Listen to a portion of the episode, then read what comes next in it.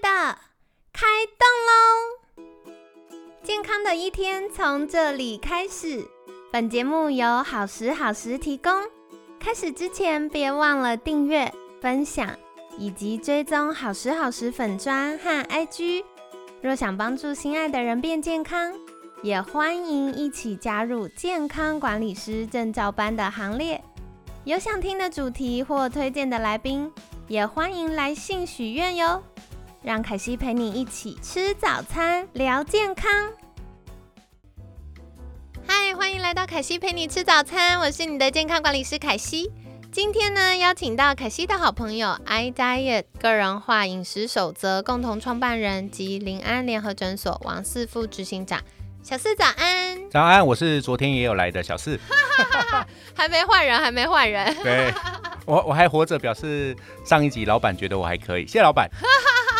我真的是觉得太好笑，小四真的在帮我们健康管理师做培训的时候啊，上完课之后那一整个礼拜，健康管理师的群组里面热烈讨论，就是因为发现哇，原来这个健康有这么多的知识，然后又可以这么丰富有趣。不过在今天一开始，可惜想要问一个我个人很好奇想知道的问题哦，就是连续血糖测试跟一般我们在药局买的那种扎手指的血糖测试或抽血。有什么不同呢？我讲一下为什么会问这个问题。因为以前凯西为了要收集数据，证明给我的客户看，说你如果吃中午吃一碗馄饨汤配一个大干面，你的血糖就会一直飞在天空上，一个下午都下不来哦。然后我每次用讲的，大家都没感觉嘛，我就真的是测试了从早餐、午餐、晚餐。每十五分钟测一次，所以我那天扎手指扎了四十几针，扎到手都 OK 了。但是我后来发现，哇，现在我们好幸福，就是要管控血糖，不管是大家想要知道自己的血糖状况，或家里的长辈可能他在做血糖控制，就是其实有更多的选择。当然，我就很好奇。连续血糖测试跟一般扎手指或抽血有什么不同呢？好的，那我们就来解释一下哈。其实我这礼拜到乡间去走了一下哈，因为家里需要一些帮忙的关系好，然后我就走了之后，发现其实这个东西真的很少人知道，我以为已经很普及了，好，因为事实上并不是这个样子了哈。好，我们简单的讲哈，连续血糖测试基本上就是一个不用扎手的血糖机。哦，所以它跟扎手指有什么不一样？那当然不一样啦，哈，就是第一个，它不用再扎手指了。那第二个，哈，跟抽血有什么不一样？哈，跟抽血的话，基本上我们要到那个抽血站去嘛，哈，不管是去医院还是检验所，哈，那我们以采样的频率和困难度来说的话，第一个抽血是最难的。那第二个扎手指现在比较简单一点，我们可以再加了哈，但是不过要像凯西刚刚说的一样哈，呃，就是要一直挨针。那到了现在这个年代哈，那你只要在你的手臂安装一个贴片，它就可以不断的去感应一下你的血糖了哈。那我就再稍微讲深一点点哈，因为听说凯西这里的伙伴哈，呃，除了颜值很高以外啊哈，那个知识水平也很高。没错，我们的听众大家都超厉害的。那我们。就简单的讲一下哈，那既然它连续血糖检测，它是装在那个看起来是装在我们的皮肤上面的哈，其实它是透过那一个探头哈，一个葡萄糖氧化酶的探头去放在你的皮下去感应你皮下组织间液的糖分的变化。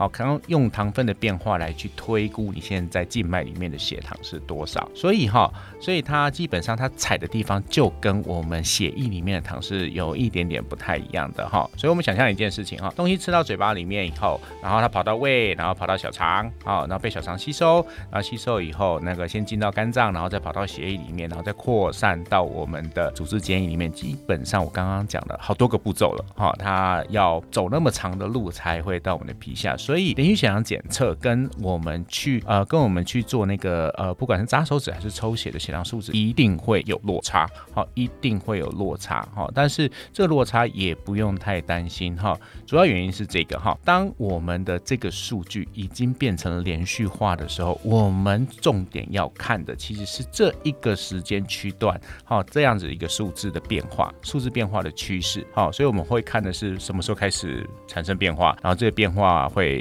长得什么样子哈，例如说它是很高的坡，或者是它长得像一个高原一样，长得像馒头一样，或者它两个坡，然后它这个坡呢，这个讯号呢，到什么时候会变化结束？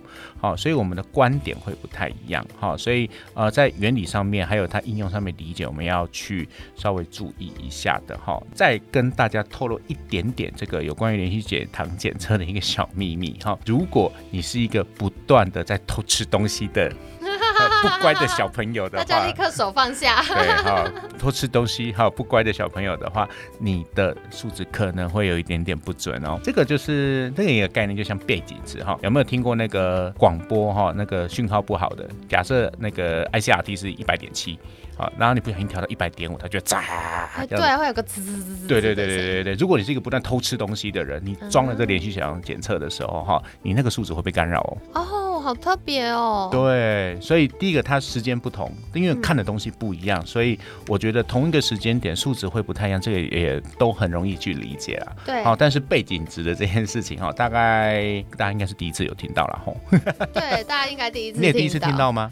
呃，我之前知道这件事情，但应该是因为我们聊过天。真的吗？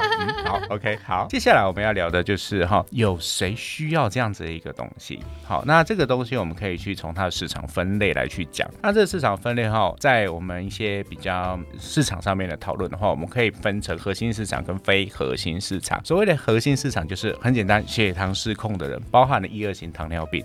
好，那一二型糖尿病的话，其实占整个血糖监控市场才百分之十五而已。好，占百分之十五而已。那非核心市场是什么？那就是我们的重点啦，哈。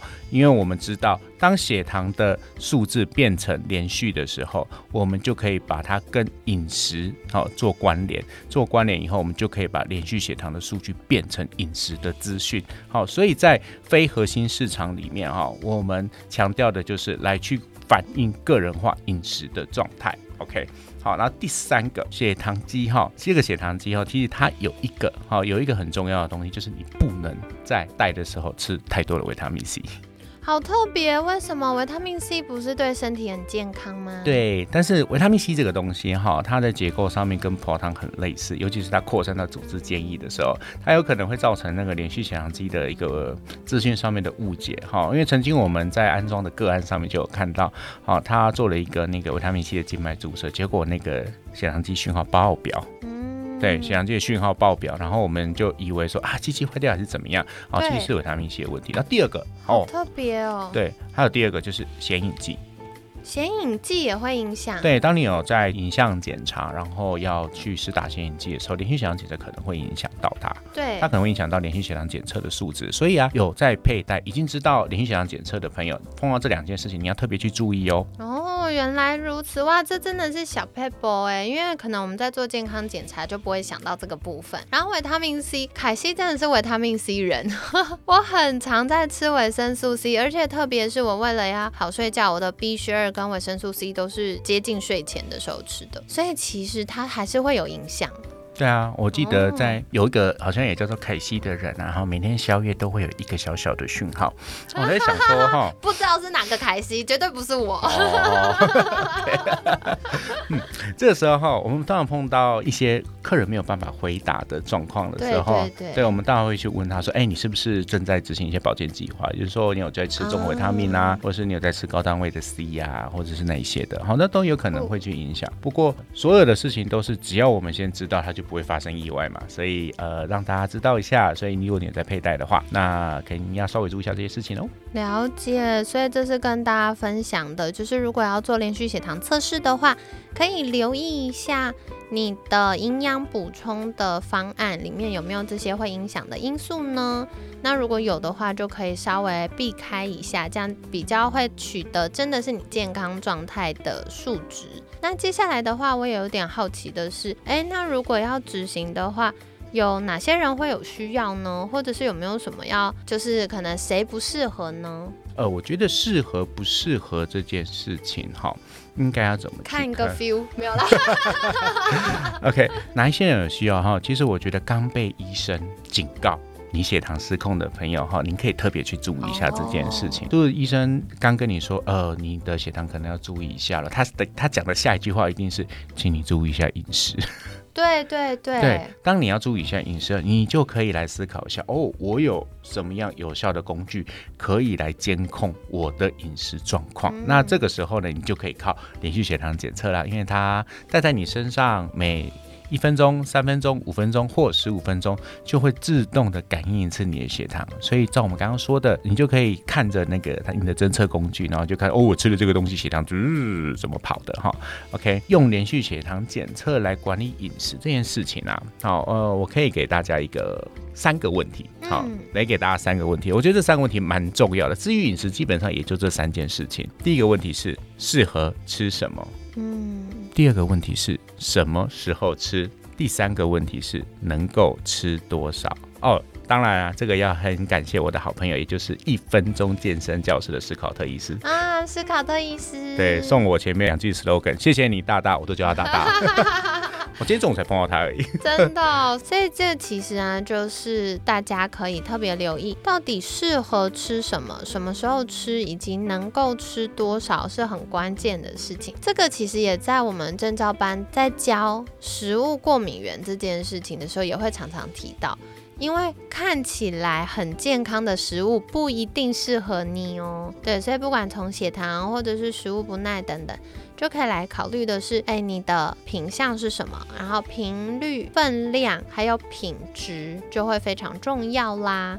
那今天呢，就是跟大家介绍了什么是连续血糖测试，然后以及就是大家可能会有哪些人有需要。那关键的话就是，如果有在做健检会需要用到显影剂的听众朋友们，或者是日常有跟凯西一样认真补充维生素 C 的朋友，可能就是要留意一下相关的数据喽。好的，那接下来呢，我们就会来跟大家分享的是到底。哎，大家常常问可不可以吃宵夜啊，或者是到底我的早餐糖类要怎么选择啊，等等。接下来几天就会来跟大家聊聊这些话题。那不知道你还有什么常见的疑问，想要在节目上请教专家呢？也欢迎在私讯好时好时的粉砖，或者是可以使用我们的听众专用信箱。那当然就是如果你有其他想要聆听的主题，或者是想要啊凯西邀请的来宾，也欢迎再介绍给我们哦。可以私讯，那这样节目的团队就会来安排了。那在节目尾声，想要邀请小四再次跟大家介绍，如果要获得更多相关资讯。可以到哪里找到你们呢？OK，那我们是 i diet 的，我们的官网是 i diet，i d i e t 哈，不是 i d i o t 哈啊，是有智慧的饮食 i diet 打 t w 的官网。那在官网里面，你会看到很多跟连续血糖检测有关，还是一些糖胖症相关的呃一些讯息哈。那我们从这些个案里面，你可以看到，可能可以看到跟你有关的一些小故事哦。好的，所以凯西会把相关链接放在我们节目资讯栏。欢迎大家可以去搜寻哦，看看到底有哪些小知识呢？然后自己有没有日常生活中踩到雷呢？那当然，在夏天到了的这一段时间，凯西也想要送大家一个小礼物，就是我们有健康管理师的团队。如果大家在呃节目资讯栏的地方可以填下你的联系方式跟一些基础我们需要了解的资讯。那就会有健康管理师跟你联系，赠送十五分钟的健康管理咨询哦。所以欢迎大家可以多多善用，趁着这个夏天，不止找到苗条的身材，也找到你属于你的健康吧。那今天感谢 i diet 个人化饮食守则共同创办人及临安联合诊所王四副执行长的分享，每天十分钟，健康好轻松。凯西陪你吃早餐，我们下次见，拜拜，拜拜，我们明天见。